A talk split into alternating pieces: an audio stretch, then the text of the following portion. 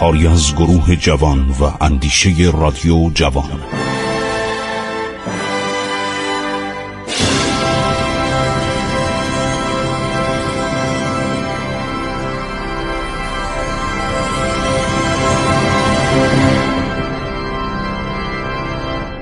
بسم الله الرحمن الرحیم. به نام خداوند بخشاینده مهربان خداوند جان و خرد. با سلام و درود به شما شنوندگان عزیز من خسرو معتزد هستم. با شما در برنامه عبور از تاریخ صحبت می کنم الان رسیدیم به ماجرای دیالمه و دیالمه آل بویه و گرفتن بغداد. این نکته خیلی جالبه.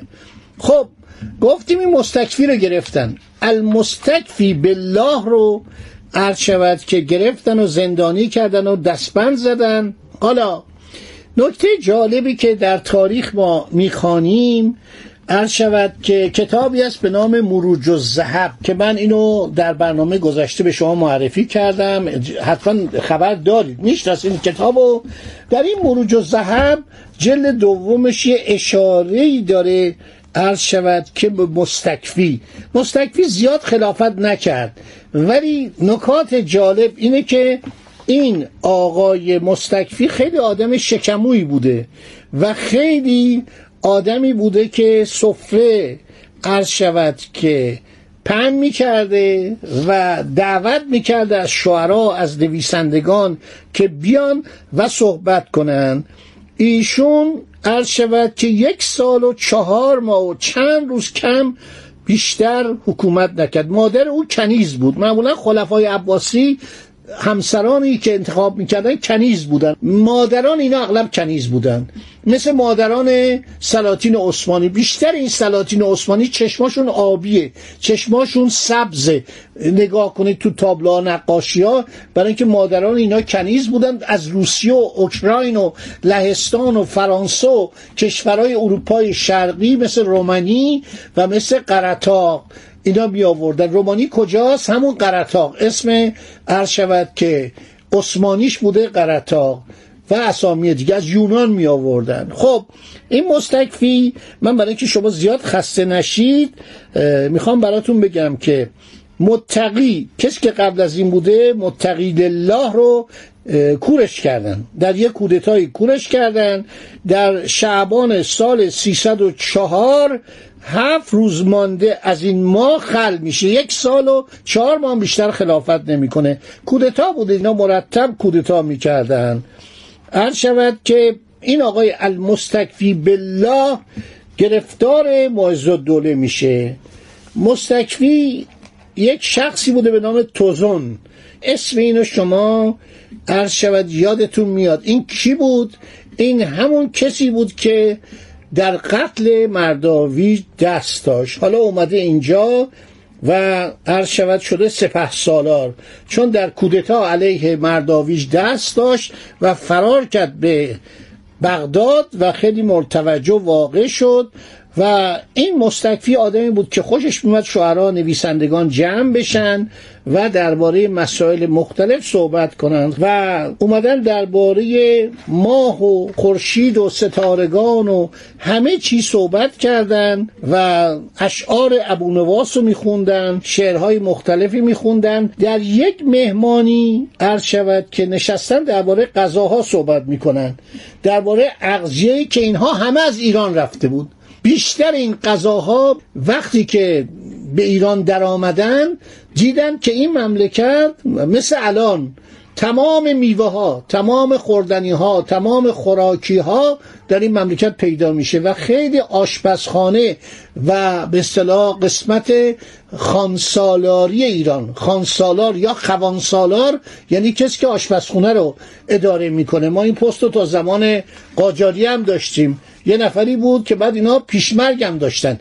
یعنی وقتی غذا مثلا ناصر الدین شاه می‌خواست بخوره یه نفر میومد از این غذا میچشید که یه موقع مسمومش نکنن. این پیشمرگا خیلی مهم بودن در درباره های شرقی. خب حالا صحبت می‌کنه از عرض شود که غذاهای مختلف. از ترخون صحبت می‌کنه از تربچه صحبت می‌کنه از مرزنجوش صحبت می‌کنه از دارچین.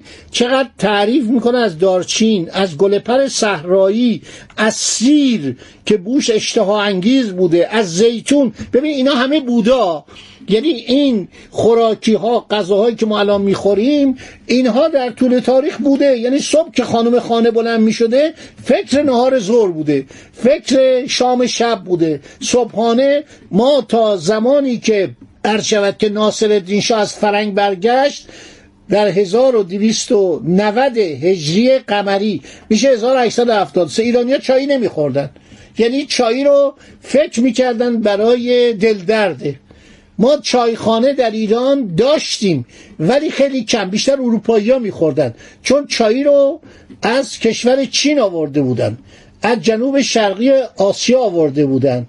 عرض شود که مردم معمولا چای نمیخوردن قهوه میخوردن. الان هم سراسر ایران شما میرید همش میگن قهوه خانه قهوه خانه کس نمیگه چای خانه در که همه داریم چای می‌خوریم. نوشیدنی ملی ما چایه. مصرفش هم روز به روز بیشتر میشه. خب این نکاتی که در این کتاب مروج و زهب هست آدم وقتی گوش میده وقتی می‌خونه لذت می‌بره. درباره همه چی. نوشته زیتون گویی تاریکی شب است. پیازان را بنگر که گویی نواله است که مایه اون آتش است. پیاز قرمز داره میگه.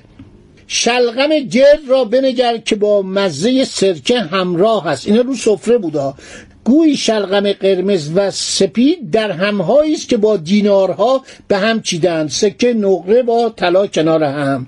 خیلی قشنگ. مستکفی گفت آقا این سفره رو برای من پهن کنید. این صحبت هایی که این آقایون می‌کنن برای من پهن کنید. من می‌خوام این غذا رو ببینم.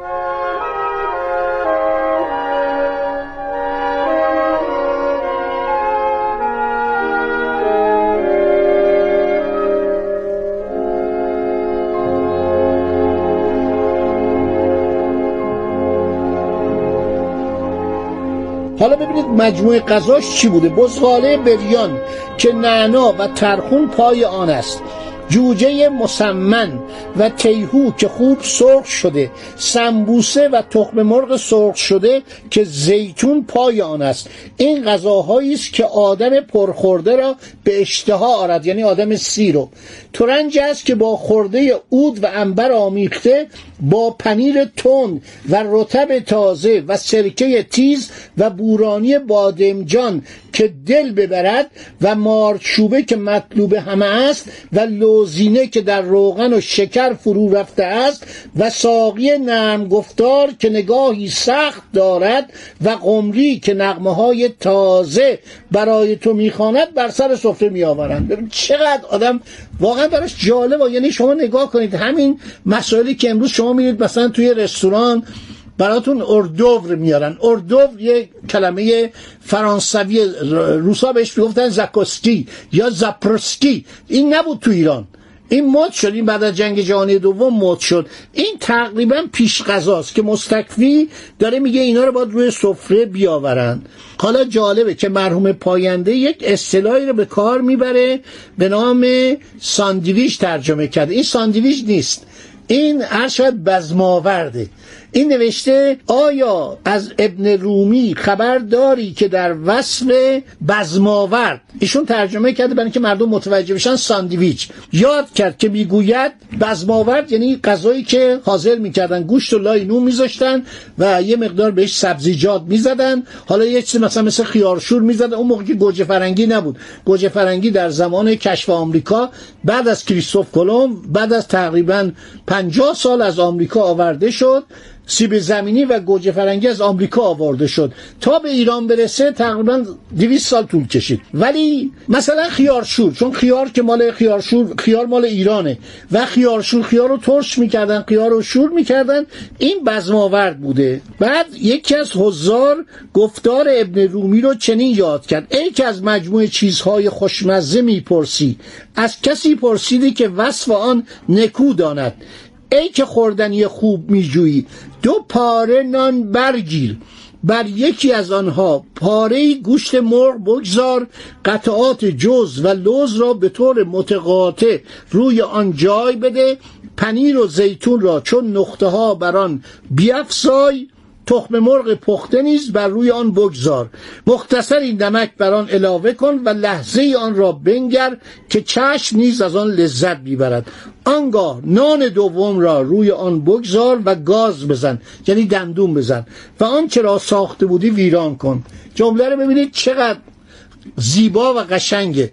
این وصف بزماورده که ما میگیم چی در دنیا؟ کند ساندویچ آدمی بوده در قرن 18 هم در مجالس که میومده مینشسته گشتی می‌شده می‌گفته براش ساندویچ بیارن این غذا رو که می آوردن این دو تا قطع نام و لاش به اصطلاح گوشت و خوردنی ها این به نام کند ساندویچ یا باران ساندویچ معروف شد. حالا در کتاب مروج و فکر کنید در قرن چهارم هجری نوشته و وصف اینو گفته. بعد سوال کرده گفته که سمبوسه چیه؟ اسحاق ابن ابراهیم موسلی در وصف سمبوسه گوید ای که از بهترین غذا می‌پرسی از مجربترین کسان پرسیده ای گوشت پاکیزه قرمز بگیر آن را با چربی بکوب پیاز و ترب بر آن بیافزای پس از آن صدا فراوان با دارچین و یک مش گیشنیز با کمی قرنفل با زنجبیل بریز. و خوب بکوب آنگاه آن را در دیگ بگذار و آب بریز و بر آتش نه و دیگ را بپوشان تا آب آن تمام شود. آنگاه اگر خواهی آن را در نان بپیچ یا قسمتی از آن را در آرد بغلتان در روغن سرخ کن و در ظرف بنه و با خردل بخور که بهترین غذایی است که با شتاب آماده توان کرد. اینا رو فکر کنید در حدود هزار سال پیش هزار و خورده ای سال پیش برداشته در این کتاب مروج و زهب نوشته. از مارچوبه خیلی تعریف کردن. بعد در مورد تمام غذاها در مورد برنج بعد درباره حلیم گفته. بعد در وصف غذای دیگه صحبت کردن در وصف گوشت کباب شده صحبت کردن در وصف شل زرد صحبت کردن که از برنج خوب درست کنند چون عاشق زردگونه باشد رنگ آن از هنر آشپز ماهر روشن و شگفتانگیز نماید. چون طلایی که با رنگ گلی پیوسته و با شکر اهواز آمیخته و در روغن فرو رفته است. داره صحبت شل زرد می‌کنه. چون کره نرم و چون انبر خوشبوست. میان جام چون ستاره در تاریکی است. چون عقیقی است که زرد پررنگ است. باز درباره شل زرد صحبت کردن. باز هم باز در وصف قطاب صحبت کردن.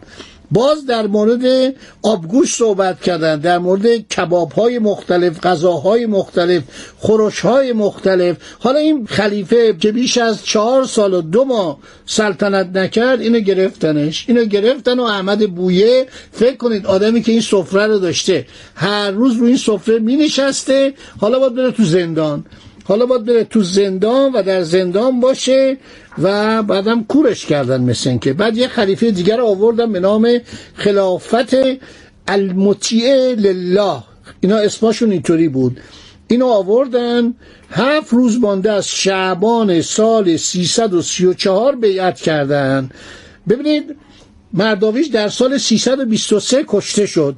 در سال 334 آل بویه بغداد رو گرفتن و بویه دیلمی یعنی احمد معز الدوله عرض شود که همه کاره بود. ابو جعفر محمد ابن یحیی شیرزاد زیر نظر دیلمی تدابیر امور می‌کرد با عنوان دبیری کار وزارت با او بود.